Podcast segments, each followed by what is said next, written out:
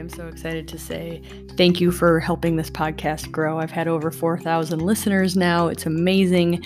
Most people are listening on Apple. Most people are women. 90% are women and between the ages of 40 and 60. So, fun demographic stuff from Anchor. So, we are small but mighty and definitely taking off. It's so cool to hear from doctors that they use my podcast as a resource for their patients. So, keep the ideas coming. It means the world to me. So, I am so excited. I actually created a website. The last time I made a website was in like 1999. I was in the neuroscience department at the University of Minnesota, and my summer job was making a website. I actually took a class. that information did not help me at all in 2020 in making a website. So I just made a website for the second time, 20 some years later, and it's kellycaspersonmd.com. The other way to find it is You Aren't Broken. Um, you Are Not Broken was already taken. Some, somebody has that. so kellycaspersonmd.com. On there, I have a uh, place where you could register for my class that I'm doing in September. It is the first ever class, and you are going to have lifetime access to all of my other classes. And my vision is a very hands on, weekly Zoom meeting, sex ed, coaching it's going to be amazing. We're going to talk about anatomy. We're going to talk about female sexual response. We're going to talk about desire in long term relationships. We're going to talk about desire mismatch in relationships. This is going to go diving deep into your individual situations. So you're going to get so much value out of it. And this is the first ever class. So that's starting September 21st. You can sign up on the website. Super excited. Just had to come in before today's episode and let you know about it. All right. Thank you so much, guys. Enjoy.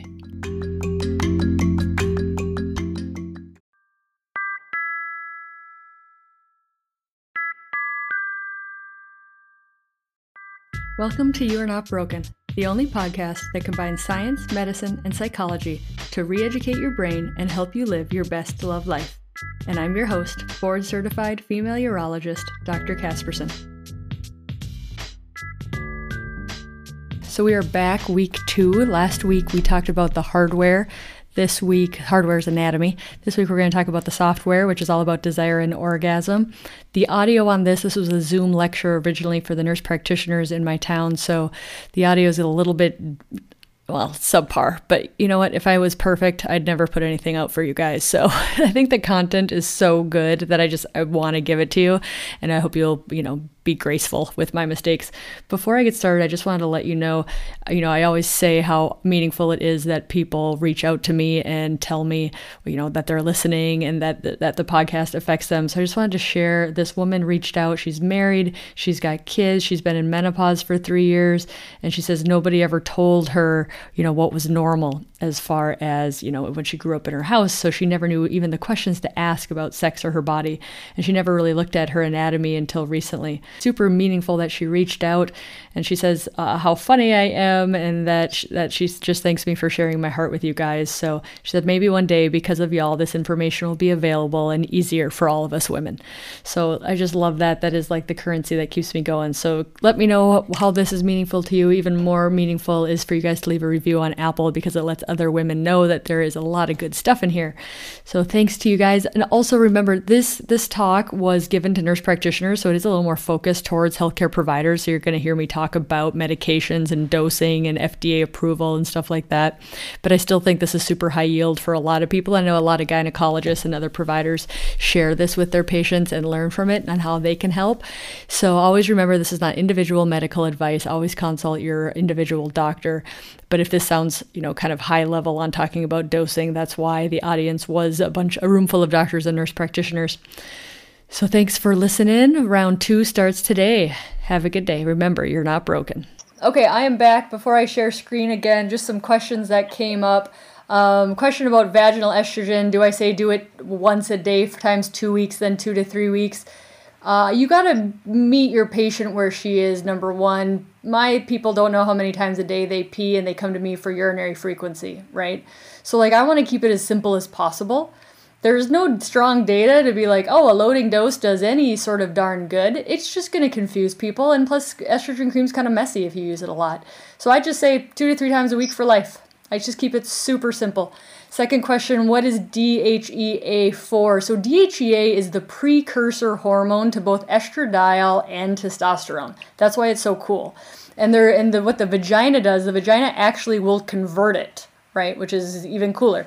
And what's even cooler is the FDA has approved it specifically for dyspareunia.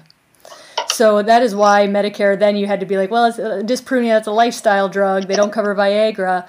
Um, but it works wonderful for pain. And why do women get dyspareunia? It's because of vulvovaginal atrophy in the first place. So I hope that answers what the heck DHEA is used for. When do I? So DHEA is more expensive, right, than your generic estradiol cream. When do I do DHEA? If they're refractory, I think they look well estrogenized. They're still having pain, or they're still kind of discussing, uh, you know, dryness. Uh, I'll throw DHEA in. Today I did DHEA. DHEA comes in these really nice kind of coconutty suppositories. Um, plus, I do it less than once a day, then that cuts the price in half too. So there's all these tricks, right? But uh, so today uh, I had a woman, and so I did DHEA in the vagina. You put it at the top of the vagina because it has to be warm enough to actually melt that cream down. DHEA in the top of the vagina, and then vaginal estrogen in the vulva. Because um, she was doing the you know sunscreen in the ear, right? She was doing vaginal cream up at the top of the vagina, had a completely atrophic vulva still, still had dyspareunia, pain, UTIs.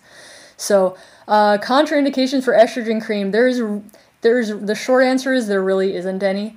Um, if, if you've had breast cancer, I always say check with your oncologist. The oncologist here, uh, you know, we've kind of had some rotating oncologists, but especially if I talk to them about somebody, this is about quality of life, right? And I think we have to remember that when cancer survivors.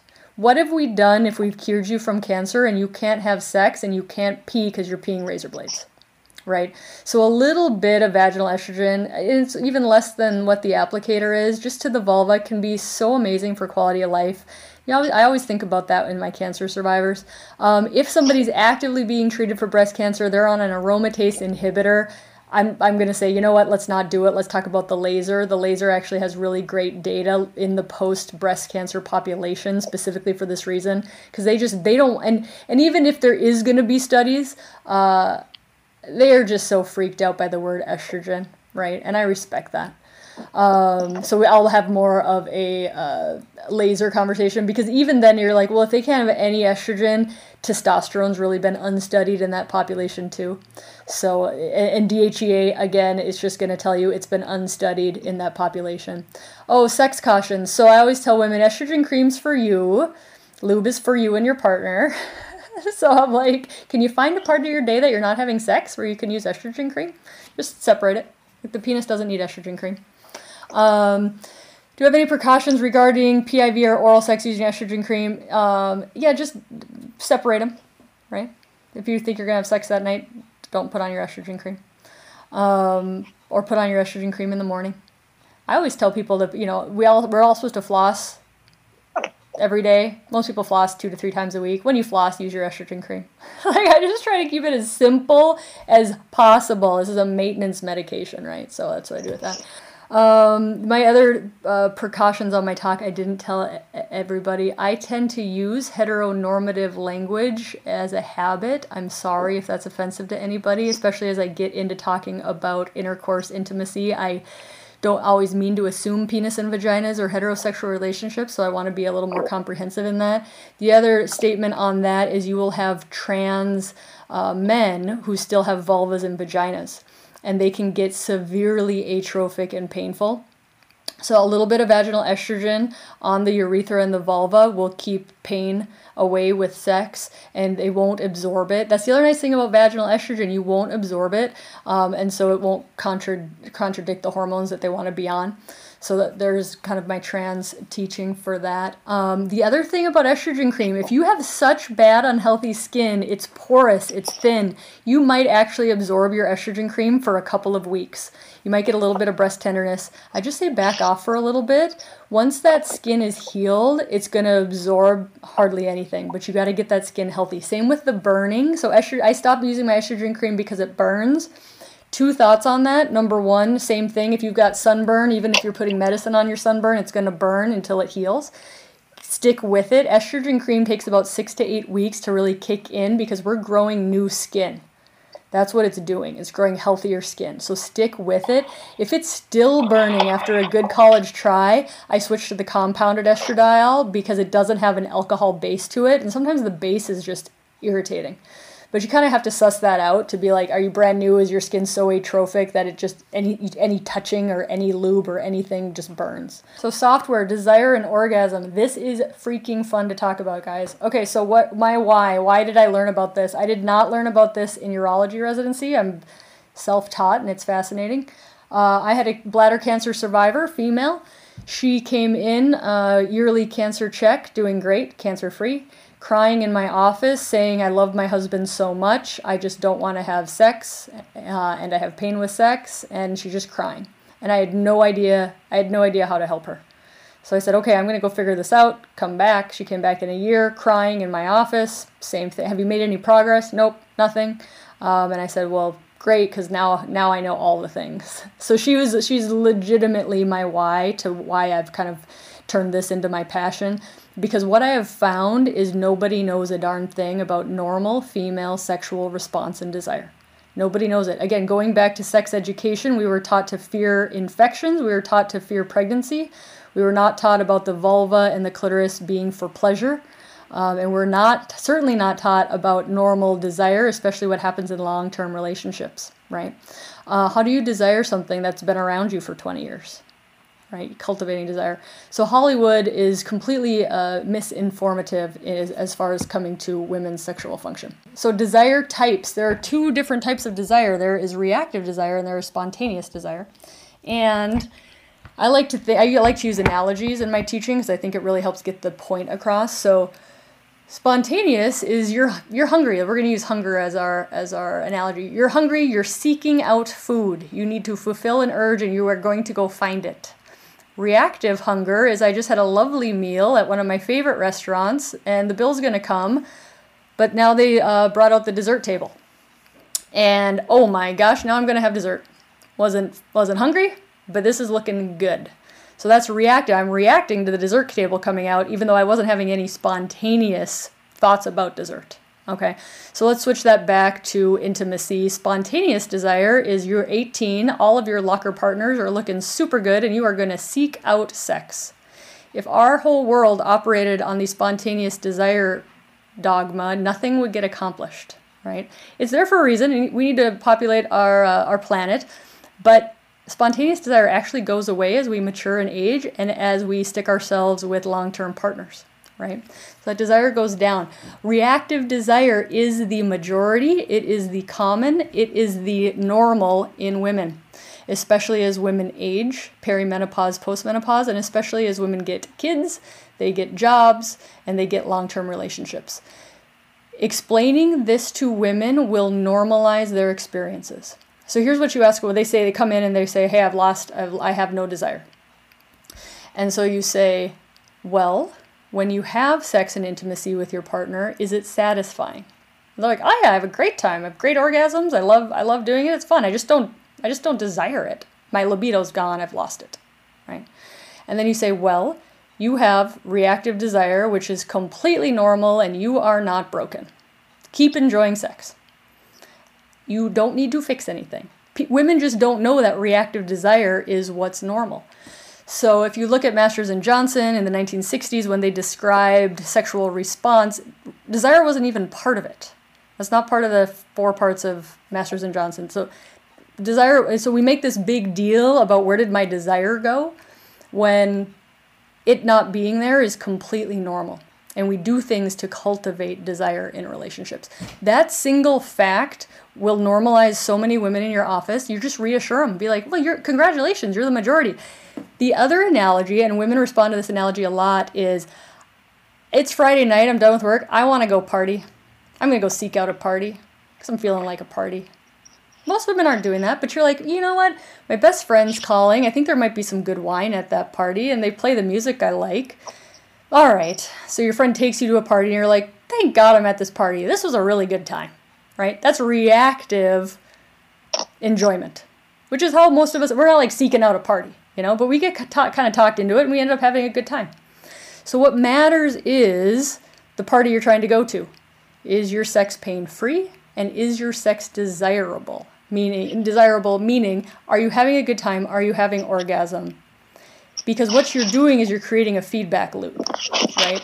So you go have sex and it's painful, or you go have sex and the male partner has an orgasm and you don't, and you wonder where your desire goes. Well, you're not, you're, there isn't a good party to go to, right? So you have to make sure that the sex that you're desiring is actually enjoyable, good sex. So going back to Masters and Johnson, arousal, plateau, orgasm, and resolution, desires at the front, but not even described as them as a thing in their four-part stuff. Point being, you don't need desire to be there to get into arousal, plateau, and orgasm.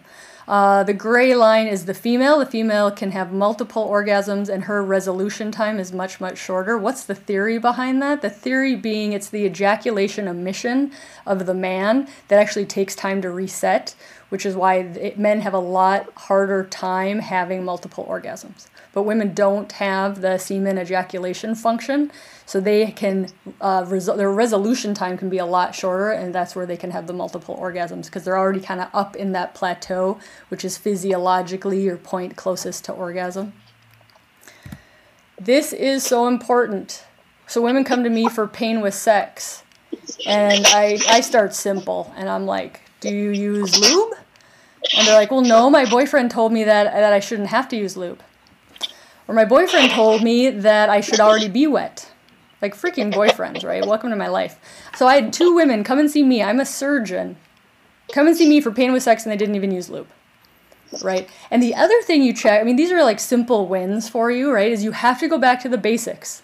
Don't go being like, oh, you have provoked neuroproliferative vestibulodynia. Like, no, she's not using lube and she's not aroused, right? So, what this picture shows is physiologically for a woman, uh, for arousal, more blood flow comes into the distal part of the vagina.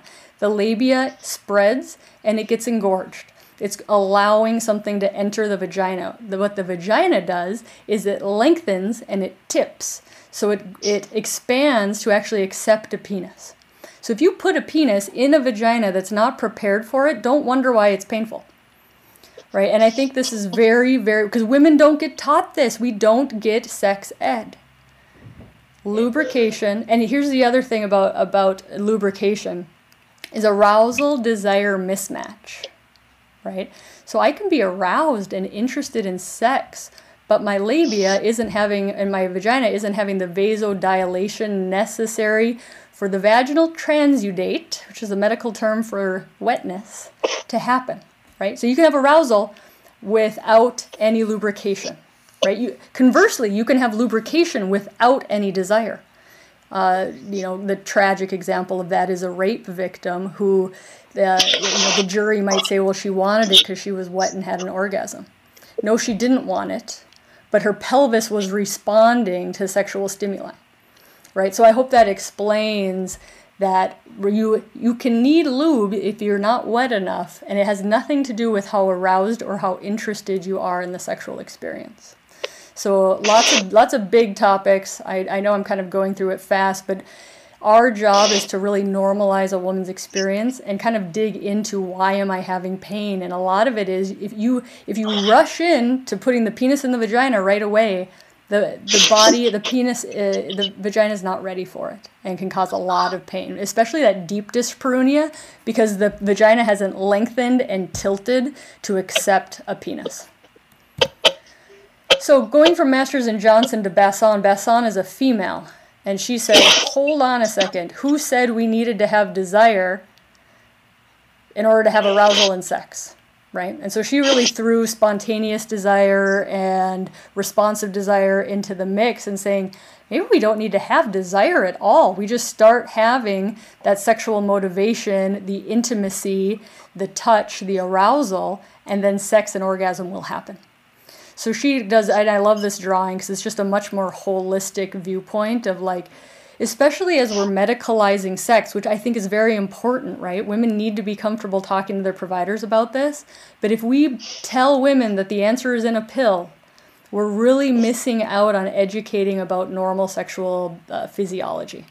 And so I love Basson's model because number one, she's a female, and number two, she really, you know, especially there's going to be advertisements, right? Like, oh, I've lost my desire. Like it's this missing cat on, you know, in Fairhaven. It's like, well, I, who can I find? Who can I get to find my desire for me? Is like, let's rethink what desire is. Desire mismatch. So I gave a lecture to physicians taking care of multiple sclerosis patients on sex and intimacy with multiple sclerosis. So I went down to Seattle and I talked about desire mismatch. And a physician came up to me afterwards and he said, You just explained my marriage that I had a divorce from 20 years ago, and the therapist couldn't explain it to me. And I, all I explained was a simple fact it is not the low desire person's job to rise to the higher desire person's level. And I will repeat that in other terms. I don't like running marathons, and my husband does. It's not my job to start liking running marathons right? I like oatmeal for breakfast and he likes toast. It's not my job to start liking toast, right? When you put two people in a relationship, they like different things. Some people are going to want sex more often than the other person. It's their job to take care of their sexual needs. The lower desire person, which is typically female, she is not broken. It is not her job to rise to the higher desire. Uh, but I think of men put, and again, I'm using heterosexual relationships and I'm using males as the high desire, men put a lot of pressure on women. Right? And what we need to do is we need to say, let's have a conversation about what a meaningful sex life is for you guys. And would you, I love this one. What's normal? How many times a week am I supposed to have sex? Right? Like we get into this like eight cups of water a day, 35 minutes of cardiovascular exercise, eight fruits and vegetables. Like women have enough to keep track of. Don't tell them three right? Would you rather have three unsatisfying sexual experiences a week or one mind blowing, amazing one?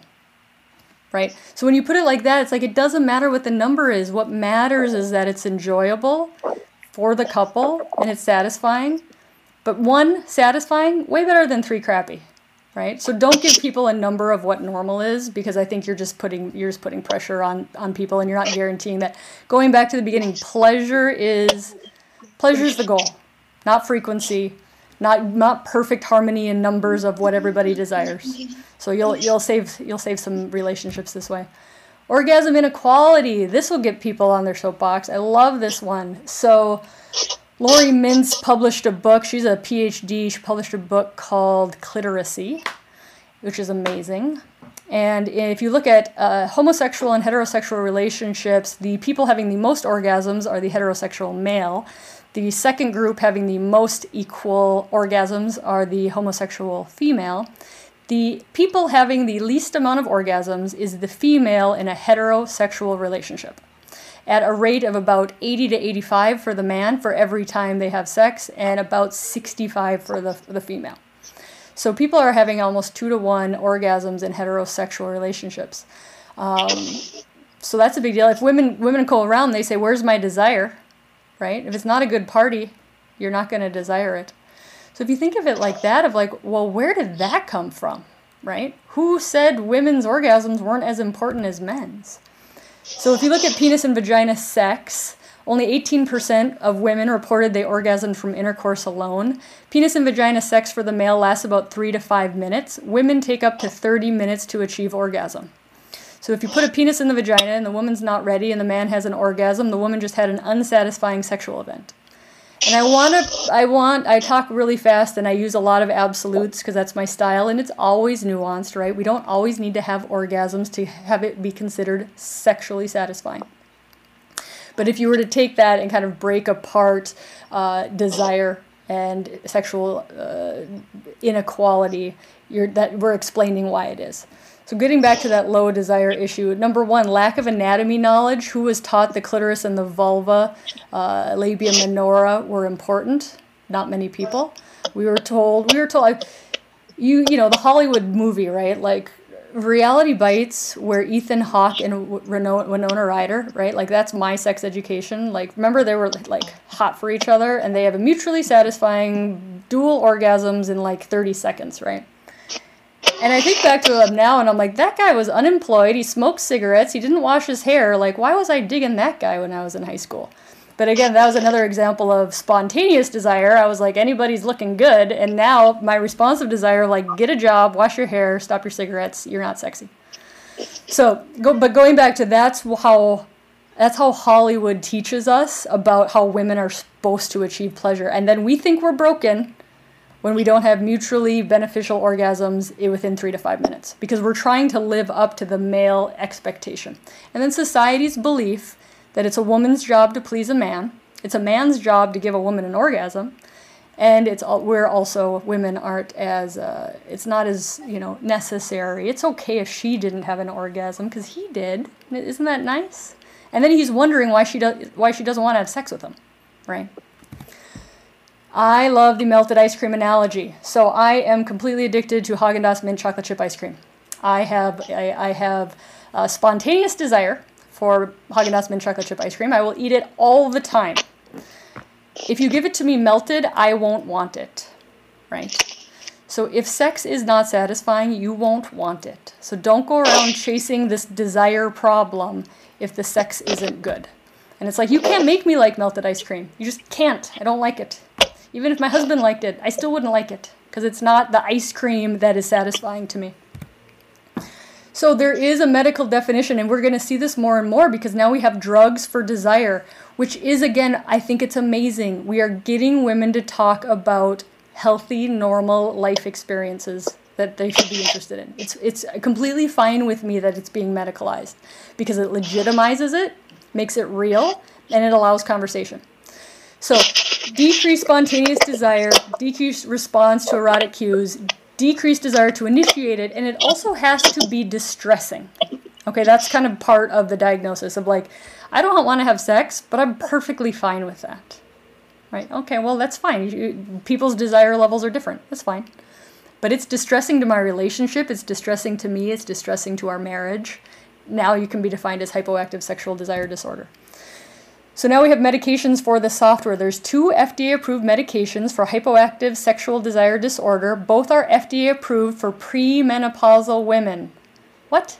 So the exclusion criteria included menopause and postmenopause. So we just threw out a large majority of American women in these clinical trials. They are being studied, but the FDA actually required th- throwing out. And why did they do that? Okay, because if you have a body with estrogen and testosterone and progesterone in it, it is going to respond differently to medications than a body that doesn't have that in there. Fair enough. But we still, to this day, don't have any FDA approved medications for postmenopausal women. We have bremelanotide and we have filbanserin. Bremelanotide was being studied as a self tanning product because it's similar to mel- melanin. So the study guy, I love these stories. The Viagra story is just as good. So this study guy takes it home and gives himself a double dose to kind of see how tan he can get, and he has an erection for a day. And he's like, "Well, there's something to this, right?"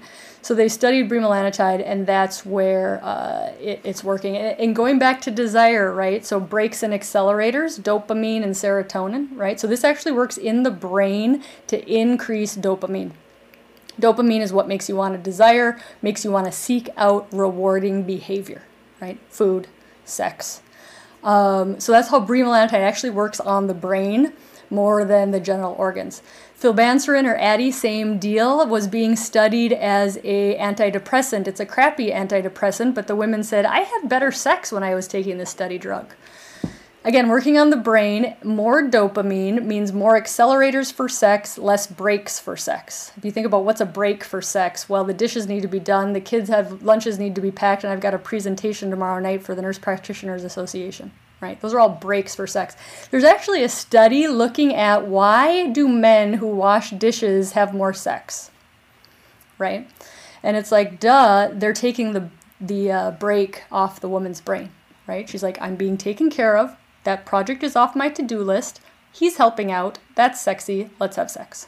Right? So women who, men who do dishes have more sex at home because they're taking that that uh, inequality of housework burden off of women and helping to equalize it.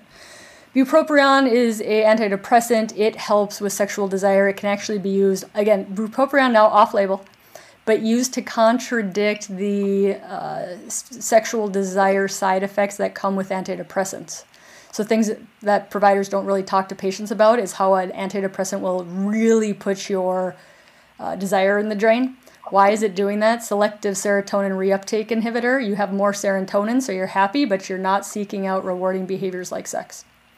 So you're giving yourself more brake on your sex drive when you take an antidepressant. So bupropion can kind of counter interact that. Sildenafil studies are mixed. It helps blood flow just like it helps penis blood flow. Um, but it is does not work well for desire. Some people will use it to again contradict the antidepressant side effects. Uh, but the studies are really mixed on Viagra for women. And then testosterone works really, actually, pretty darn good. Testosterone is great for sex drives. It is not FDA approved in America. There are testosterone for, and this is again systemic, not vulvar. Okay, so vulvar testosterone, think more pain. Uh, uh, systemic testosterone is for systemic, uh, and so you rub it on your calf or your leg. Side effects: hair growth. So put it on a place where women shave, usually calf, thigh. Um, it's one tenth the dose of a male. There are again no FDA approved products for women. So what you do is you give them one percent, 30 day supply. Divide that by 10, so it lasts 300 days. It's actually dirt cheap. Uh, I check their labs and sex hormone binding globulin before I give anybody testosterone because I'm going to follow it th- uh, three months later. All of these drugs, give them for three months. If it doesn't help, stop it. It's not working right? So it's nice because you have kind of a nice, like, I'll see you in three months, let's do this. In the meantime, you'll see your physical therapist and your sex therapist to work on your relationship and your pain. Um, really, that three legged stool that I tell women if you don't do one of those legs of the stool, the, it's not going to hold it up as well. Um, so, testosterone, again, FDA, the FDA hardly requires anything to get a new formulation of testosterone for men. There's over 30 testosterone formulations for men. The restrictions that the FDA has put on any study looking at testosterone for women, it, it is now a cost of $1 billion. So it's probably not going to happen because they have so many more rules for safety in women um, but there is data of years of testosterone in women, and safety is looking very good. Uh, more recommended for postmenopausal because you do not want any risk of fetal masculinization in a woman who gets pregnant while taking testosterone. Testosterone dosing. Testosterone in women is dosed at one tenth the male dose. So if you take Testim, um, it's a 30 day supply, it comes in a box. So it's Testim 1%, I believe it's 50 grams off the top of my head. And what you do is, is hard to do because it's not dosed for women. So you say you take one of them and you make it last 10 days. So it's a rough estimate, but that's how you dose testosterone women. Dirt cheap though, because a 30 day supply will last you 300 days. Uh, so that's nice. Um, vitamin D replacement to improve testosterone. Vit- there is vitamin D data for for pelvic pain. There's actually pretty good data for pelvic pain. Um, I have not seen vitamin D specifically improving testosterone. I don't know what the mechanism of that is off the top of my head. Um, but yeah, they're kind of. Oh, of note, vitamin D testing is very expensive. A lot of insurance companies require an osteoporosis diagnosis or something like that. So just from my family practice docs who've told me like it's like 80 bucks to check your vitamin D. I didn't know that. That's just what I just learned about vitamin D. You guys, that was so rapid fire, coming at you so fast. I can you tell I was like on a time limit for that in, for that lecture I gave. So I hope that was helpful. Leave the questions on my Facebook page. You can reach me there. I am starting. This is super exciting. I haven't put this on the podcast yet. I am starting a course, an online sex ed for adult course. So stay tuned. Follow me on Facebook at You Are Not Broken or Instagram at Kelly Casperson MD because you will find out more then. All right. Until then, remember remember you are not broken.